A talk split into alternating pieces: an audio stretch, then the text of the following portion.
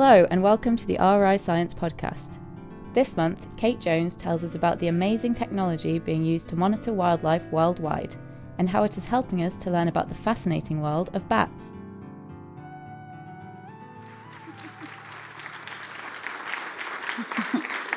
Hi, everybody, and it's an amazing pleasure to be here in this, in this room. I've only seen it on TV on the Christmas lectures, so I can pretend like I'm, I'm there.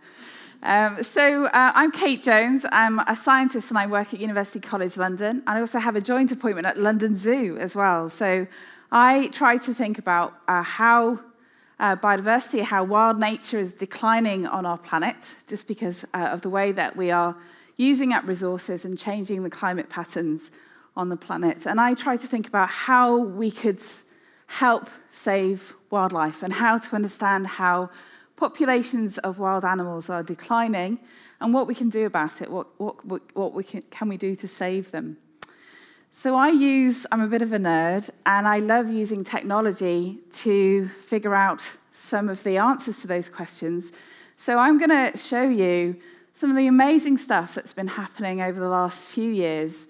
It's been an absolute revolution in what technologies we have, what sensors we have, and what we can tell about how animals are moving uh, what they're saying to each other, and how they're responding to changes in our, on our planet. So I'm going to take you through some of these uh, new sensors, and I'm going to and new technologies, and I'm going to show you some of the stuff that I've been doing in my lab in at University College London and the zoo on bats. Bats are awesome, and I hope that you'll all agree with me at the end of the talk. And we get, we've got some bat stickers and badges for people later, so that'll be awesome. All right, so this is the state of, the, of nature on our planet, and it's declining. It's that, that down arrow, and all these, these trends that we're measuring are going downwards. But our, our, our pressures are also going up. So there are going to be projected to be 11 billion people on this planet by 2050. So all those new people need lots more resources and more land to live on. And so that has, a, and more food to eat. And so that has a, a, a massive impact on how much space there is for nature. So there's going to be much less space for nature. And so the pressures that we're um, uh, putting our planet under are also increasing. So that's a bad, bad news story. And the benefits that we get from nature, so things that we, uh, the cultural value, like walking in a forest and feeling calmer, or bees pollinating uh, crops so that we can have food. Those benefits are also decreasing by all the, tr- all the kind of analyses that we've been doing across the world. But the good news is that we are responding to these problems, and our responses in terms of conservation and people being really interested in nature and building nature reserves or uh, build, building a, a, nature reserve in your garden or putting a nest box up or a bee hotel, that's increasing, and people are really interested in, in trying to conserve nature. So that's our response to these problems are increasing. So that's a good news story. So, so I'm going to show you some uh, species which are my particular favorites, and there are less of the individuals of these species than there are people in this room. So that's really quite depressing. So these are, this is um, a kakapo. I don't know whether anyone's heard of these. They're absolutely ridiculous. They, they're about this big, and they're ground living parrots, and they live in New Zealand. And they're really cute. But there was only about 150 uh, of those left. There, were, there was only about 50 until uh, everybody started to uh, move them off the islands which were threatened and put them on a safe island. And they've all um, been named. They've all got little beds uh, and heating pads for them to, to live on. And they, they all have, uh, you know, they're strictly monitored and how many uh, eggs they have. So other things like the giant salamander, so these are this big, so they're absolutely amazing in China. The Javan rhino, and then the Yangtze river dolphin, which is just here, uh, is actually extinct already. So that's in, in, in the Yangtze River in China. So some of these things are, are, are really uh, declining rapidly. And, and I guess the problem is does it really matter? And then some of these animals and plants and water and air, they interact in ecosystems.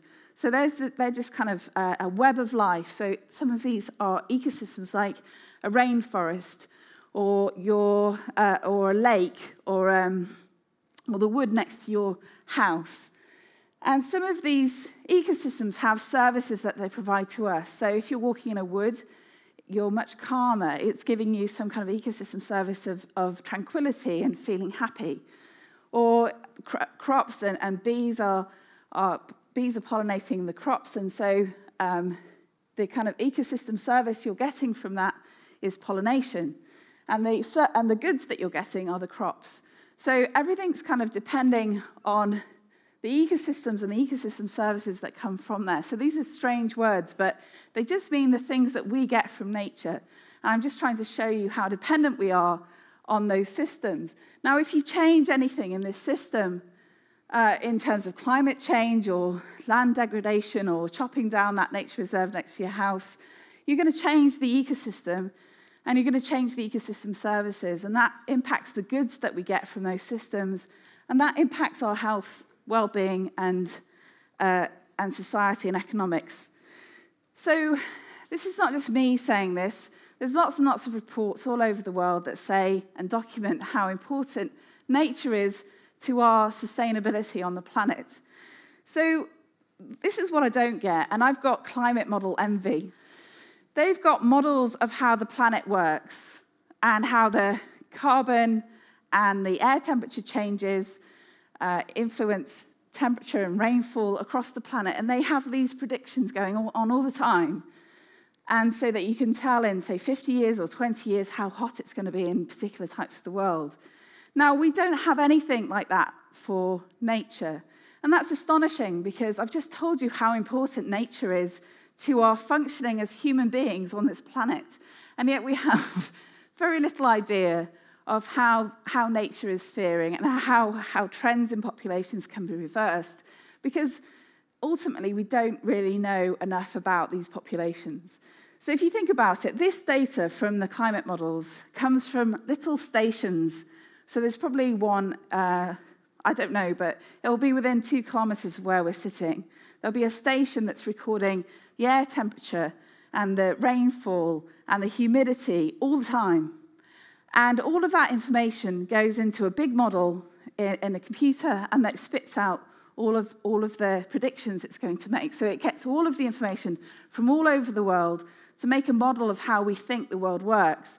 And then it makes, starts making predictions. Now, I want to do that for wildlife. I want to know what species are present and how we can help them.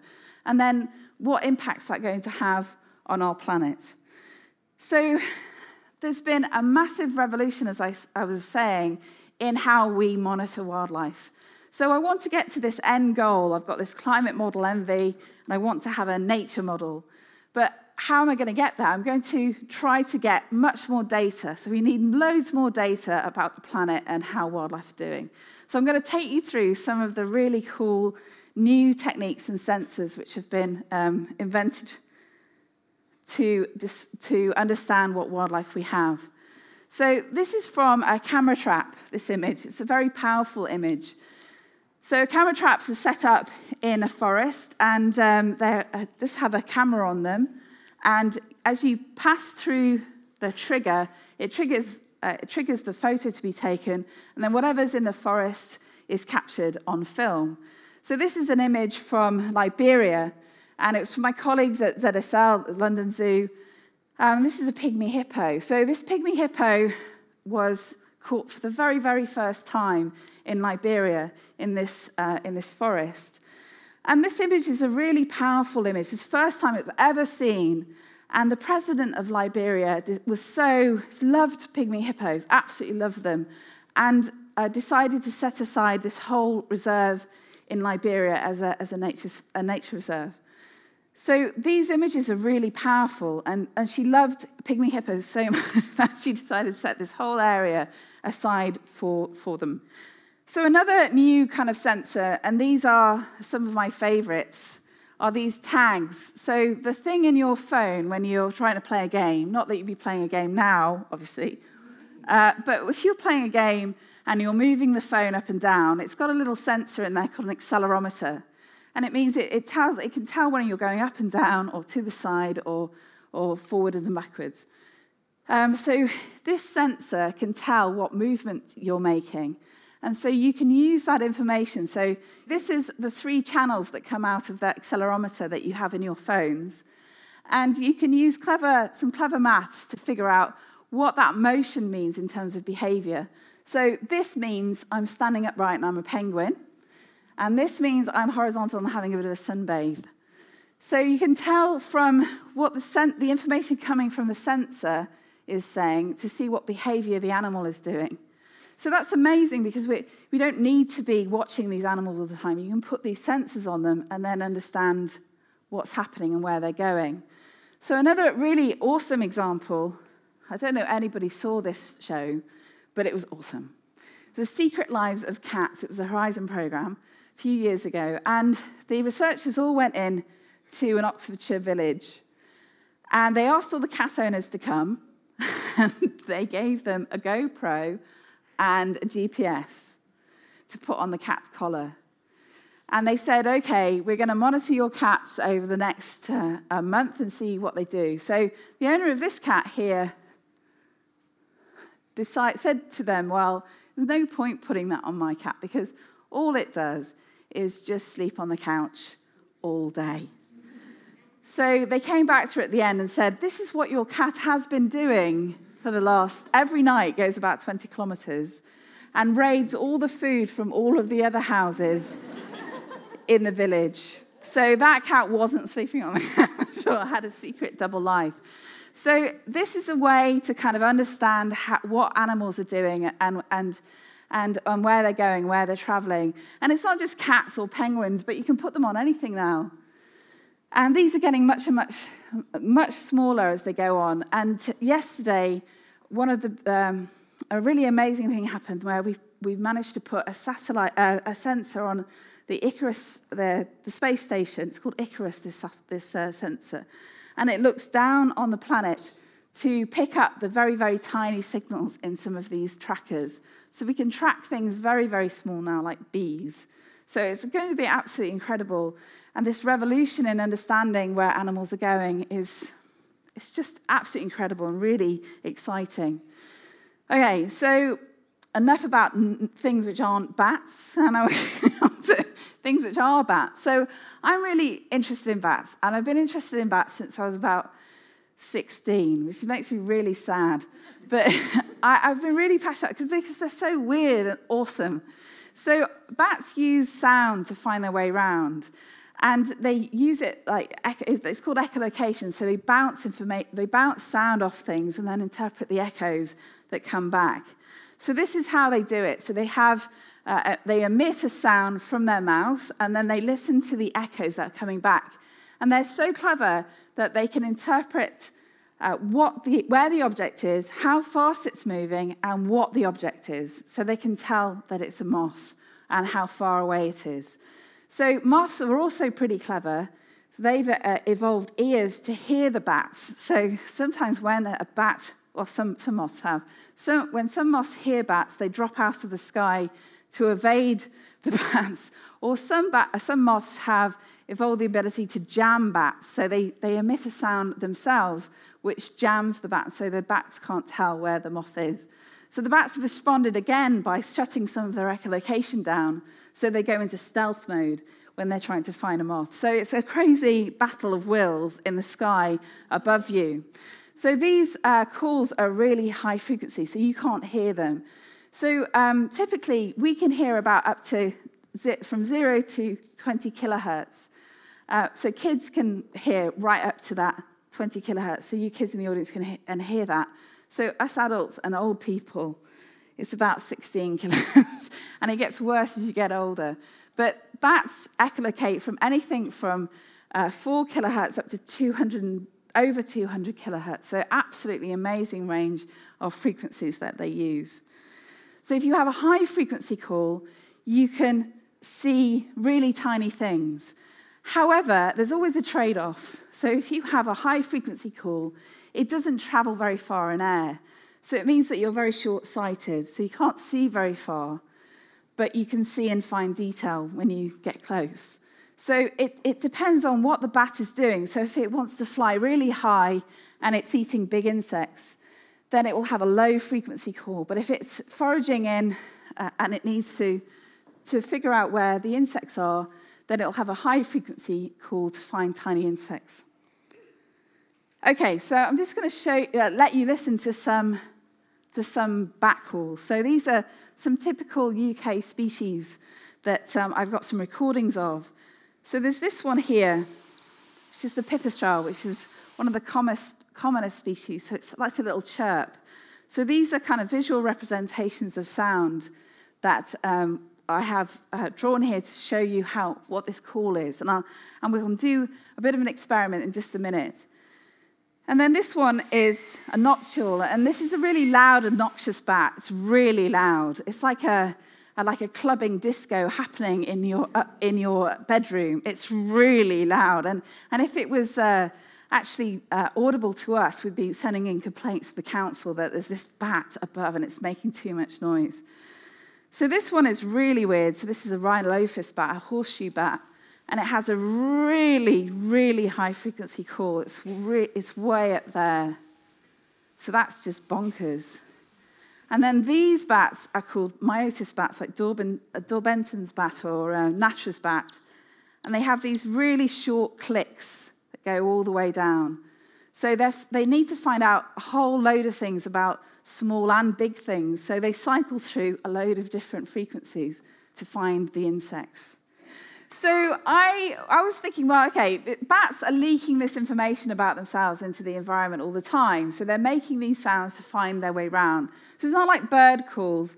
Bird calls call to attract mates and go, hello, I'm really sexy, I come over here. And that's all, get out of my territory. That's what birds are saying. But for bats, they use sound to find their way around.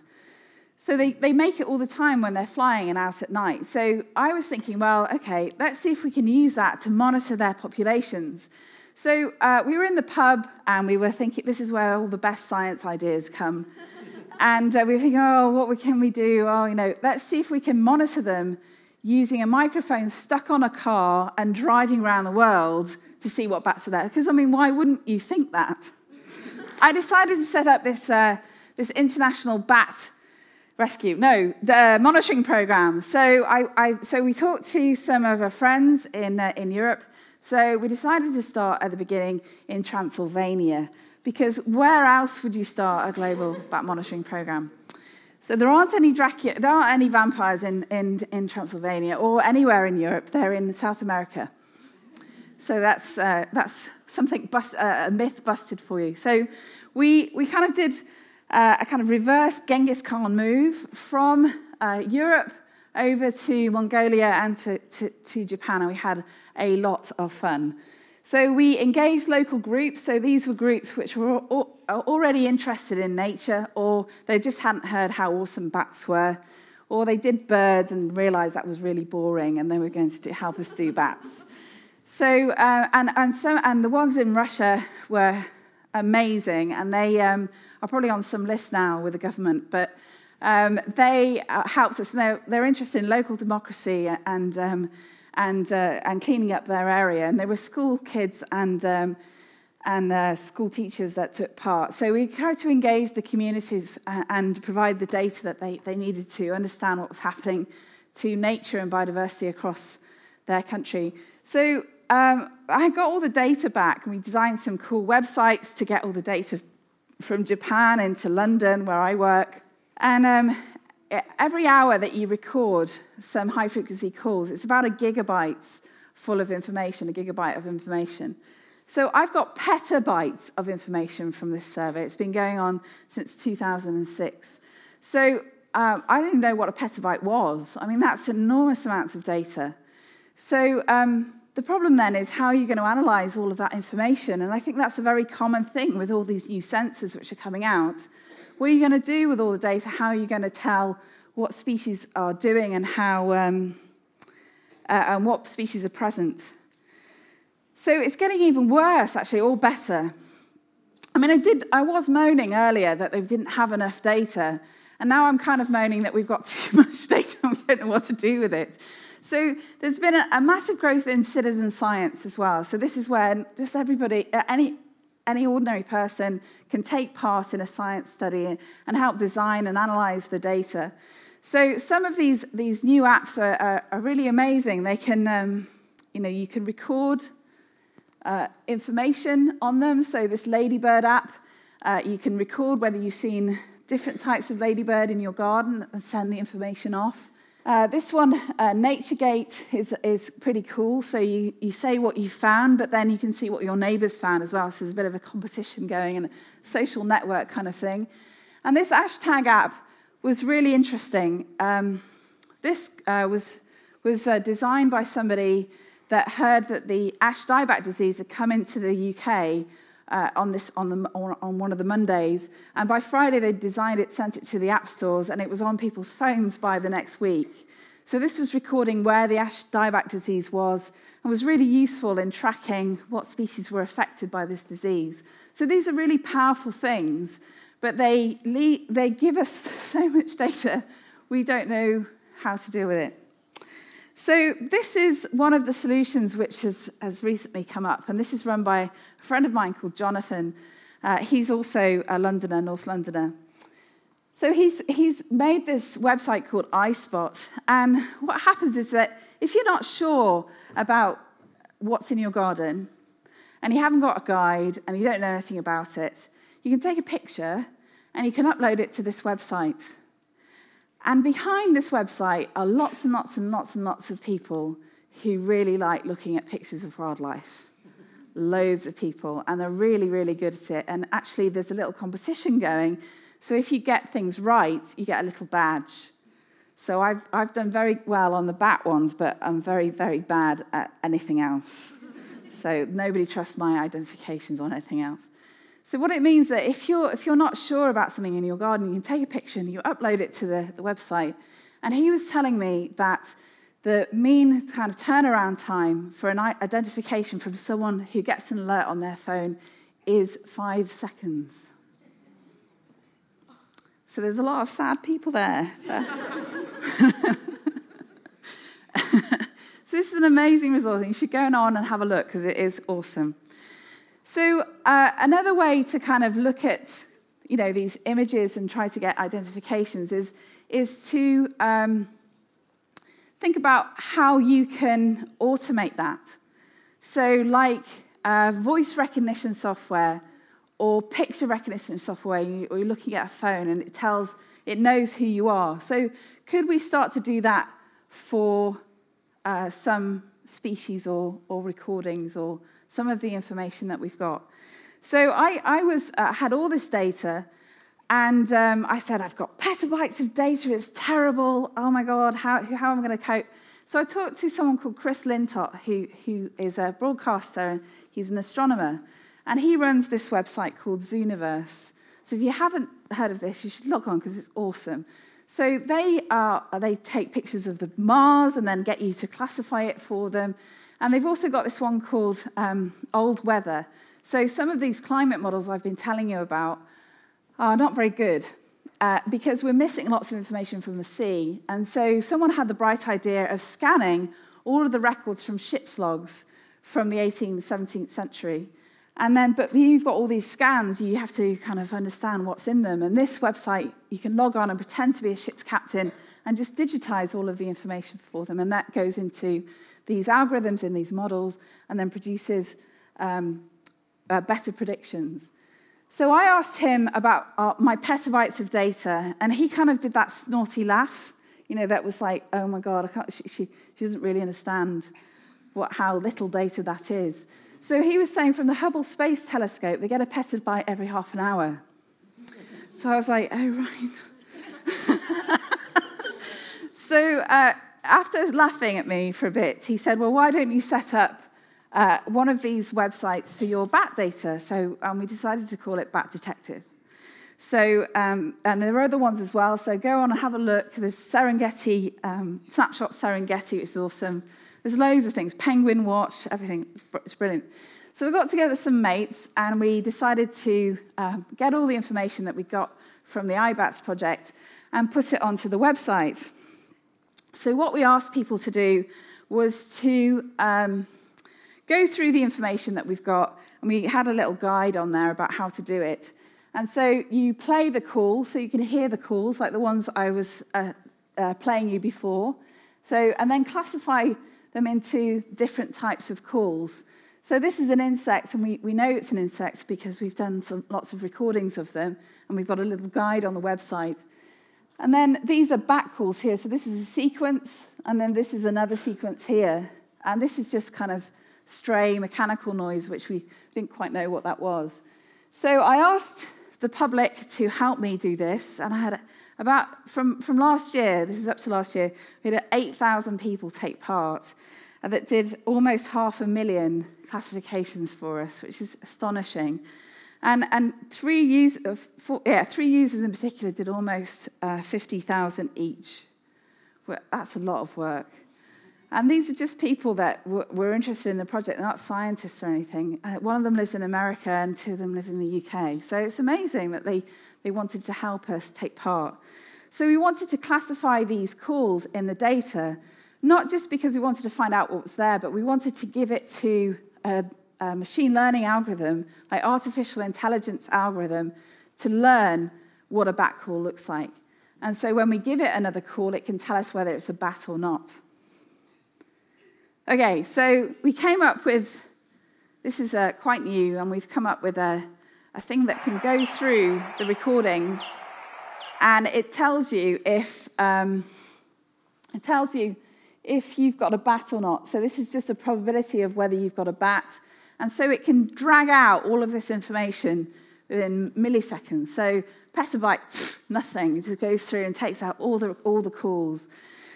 Um, so there are different types of calls that we found in the recordings as well. So bats don't just uh, make echolocation calls to find their way around. They also change their calls as they get closer to insects to, to eat them. So this is, this is a call where the bat is speeding up their because it's found an insect. And then it kind of blows a raspberry at the end when it's, it's, the call is really, really fast and close together and it catches an insect. Like, like that. So this is, um, ooh. So it's slow, slow. Ah, I found an insect. So I'm going to speed up. Like that at the end, catching an insect. And then, and then some bats sing to each other to attract mates, and so we didn't know that. So these calls are um, incredibly beautiful.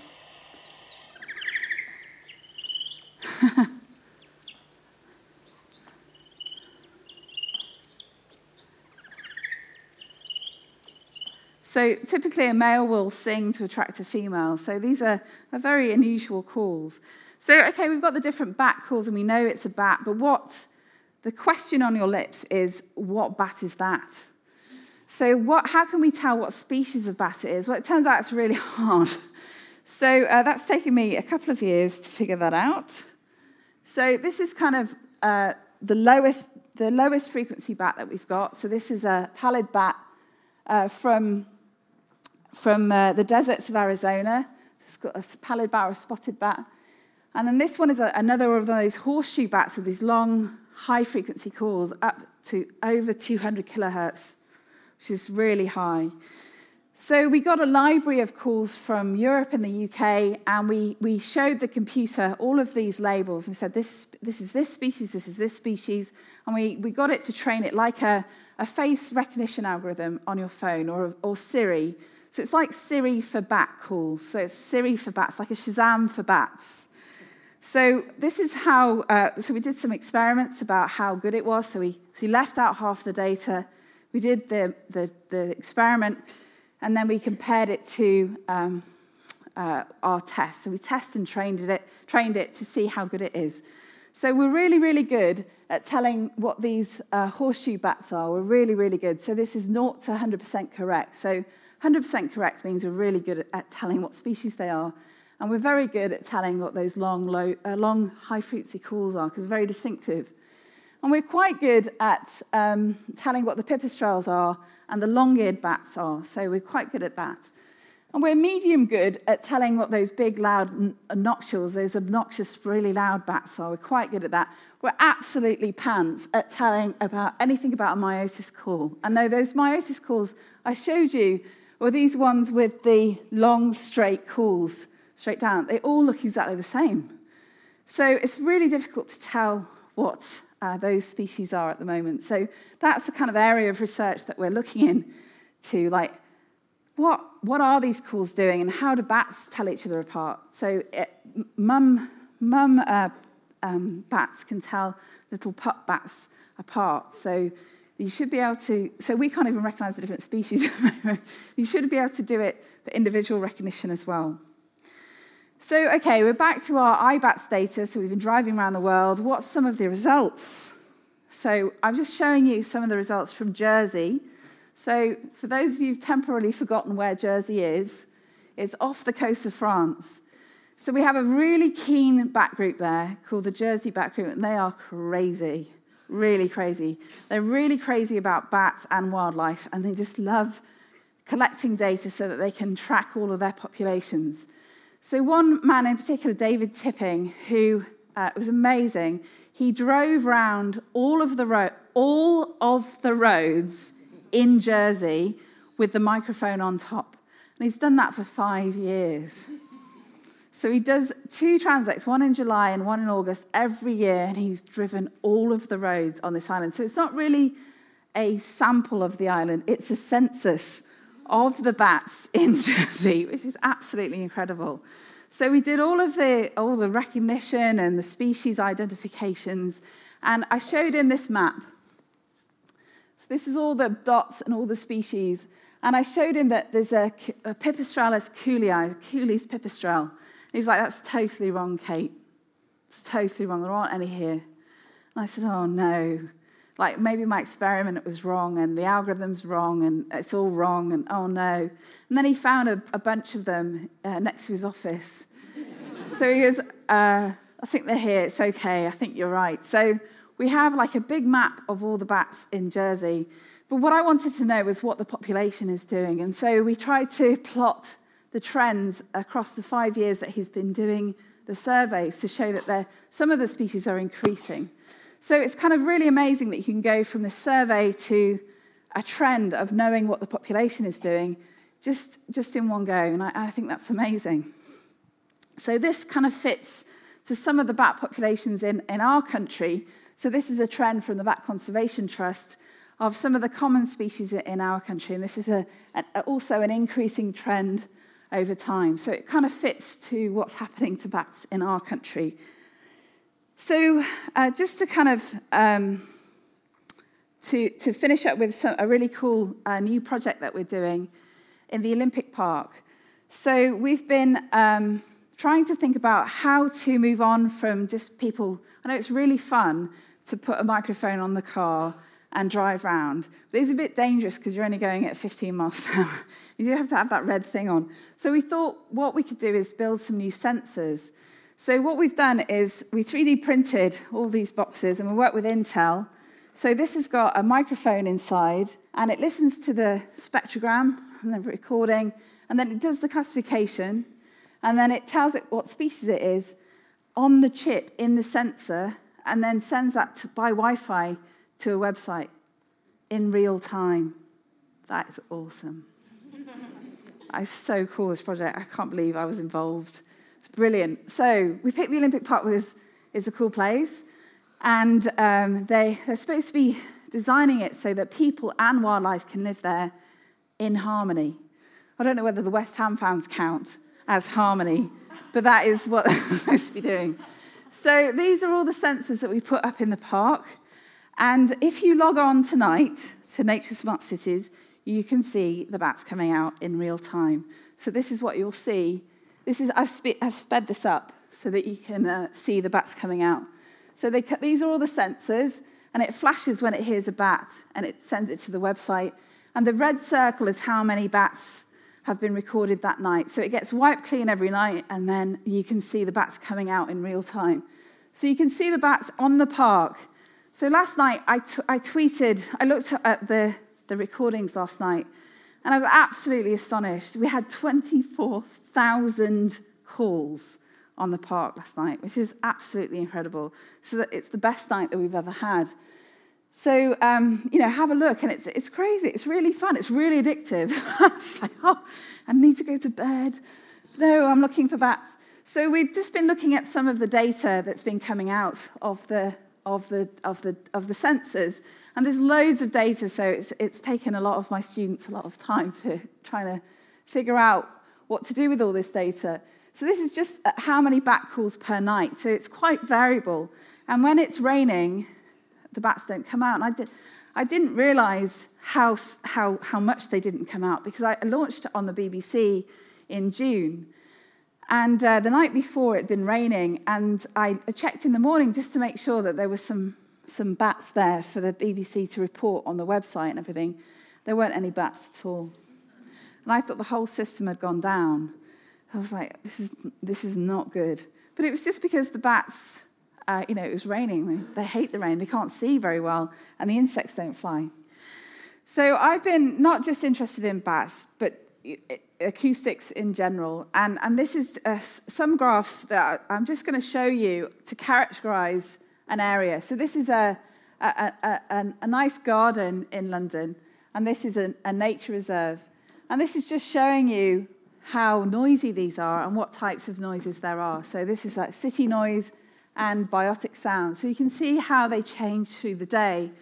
And this gives us a kind of way to monitor the environment. So if something changes, we can see, you know, what its impact is on, on nature. So we've, we've basically been trying all kinds of things about how to reduce the costs of these things so everyone can have one. And this is an AudioMoth that we've been developing. So it's about this big. And it's uh, these sensors and all of this stuff are thousands of pounds usually. And um, this is 20 pounds. And uh, we've just scattered scattergun them across Madeira. This is Madeira. and to see what bats were there. There's a very endangered species on there, and we wanted to figure out what was going on. So these are uh, really much, much uh, they're becoming more cheap and uh, available for, for people to use. So I guess the, the, the last thing I wanted to say is that these apps on the phones are becoming really sophisticated now because they're pulling in all of these algorithms and recognition things onto the phones. So I showed you those apps before, but what I didn't show you was this one called Cicada Hunt. Uh, this one has a, a, a, voice recognition system in the phone, so it's like a Siri for cicadas. So if you're in the New Forest where this, this survey is based, you can switch it on, and it will tell you if there are these cicadas there, this, this New Forest cicada, which is amazing. Is, is this is also one uh, for birds, so you can hold this up in your back garden, and it will do uh, a Shazam for birds in your garden, is amazing. It's amazing. And then this one is a bat one, so you can plug a little uh, thing, a microphone into your phone, and then you can see the spectrograms as they come through your phone, and it will tell you what bat it is using some of our algorithms. So these are incredible kind of tools, and I think it's only going to grow when you get virtual reality and new ways to interpret the, the world.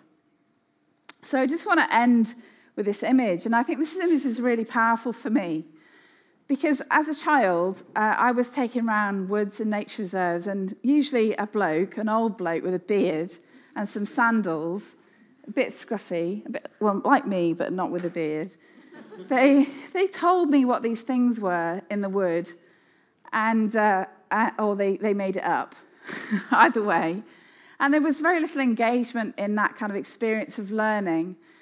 And what I kind of imagine is that that, micro, that that magnifying glass is not just a magnifying glass, but it's an interpretation tool. So you're looking through a virtual glass, and it's giving you voice recognition and visual recognition of the things around you. And it's like a way of technology not just destroying the planet, but enabling us to enjoy the planet more and to engage people in the world around them so that they hopefully want to save it. Thanks very much.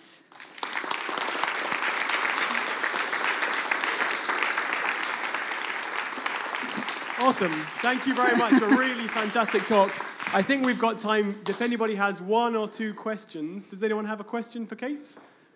Um, and Where do we have Dominique? So hands up. With their, yeah, right at the front. When you mean uh, like um, they're extinct, are they still in like um, like wi- wildlife resorts?